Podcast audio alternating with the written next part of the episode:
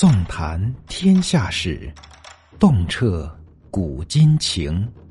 欢迎收听《中国历史奇闻异事和未解之谜》。《左传》中有这样一句名言：“国之大事，在祀与戎。”其中“戎”一般是指战争。的确。战争是从古到今每个国家都会面临的事关生死存亡的严峻考验。虽然人人也都知道兵凶战危，但国与国之间永无停歇的疆域土地之争、资源利益之争，乃至国家内部的皇位之争，都会引爆一场局部或大规模的战争。怎样更好的保家卫国、击退敌军的侵犯，是每个皇帝都不敢掉以轻心的大问题。但是，纵观史册，我们不难发现，在中国古代历史中，除了开国之君以及极少数好勇善武的君主之外，其他君王很少会选择御驾亲征。究其原因，我们认为是以下三点原因促使他们不敢轻易的冒险：第一，御驾亲征是古代君王的终极选择。古代皇帝们组织进行一场大规模的战争，不外乎采用两种形式。一是皇帝把兵权交给将帅，委派将帅担任前敌总指挥，指挥武装力量进攻敌国或者抵抗敌国侵犯。这种形式也是大部分皇帝的首选。但与此同时，另一种形式也并非少见。一些胆气过人、对自己的军事才能非常自信的皇帝，敢于打破常规，亲自带领大军出征，以万乘之尊亲自走上刀山剑雨的前线。指挥大军纵横沙场，这也就是人们常说的御驾亲征。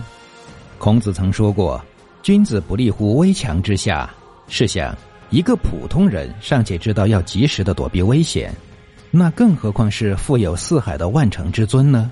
所以，之所以会有君主选择御驾亲征，其中一个重要的原因，必定是朝中无将，无人可派，无可奈何之下。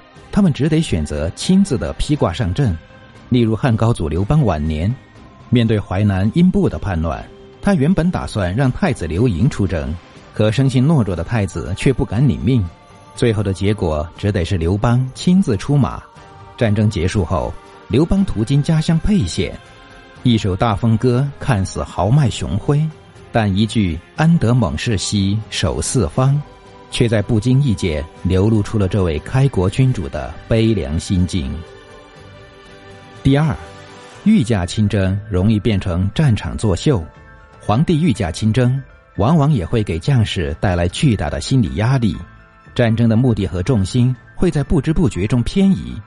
原来将帅可以根据战场上的实际情况，随时调整应对方案，以夺取胜利为第一的目标，可结果御驾亲临。将士们只能以确保皇帝安全为第一目标。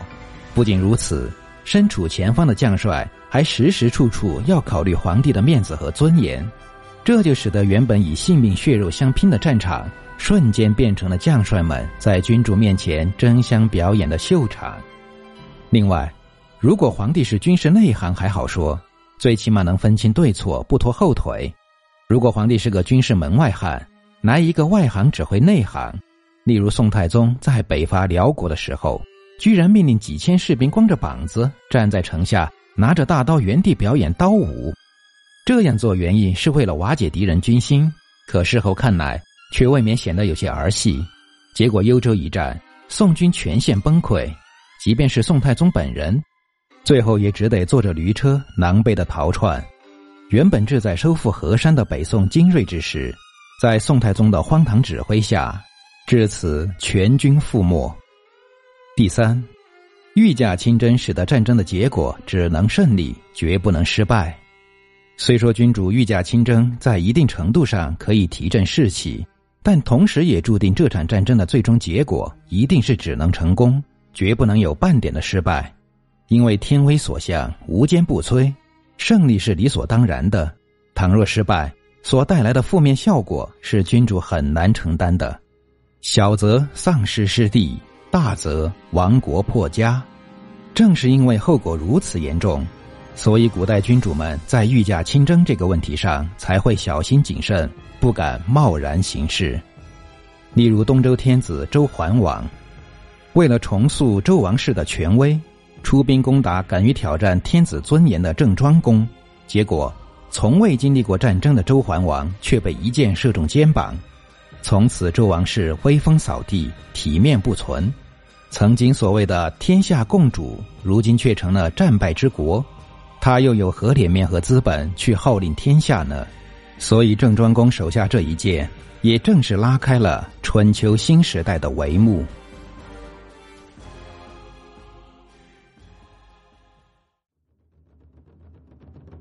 本集已播讲完毕。如果您喜欢本作品，请记得关注和订阅。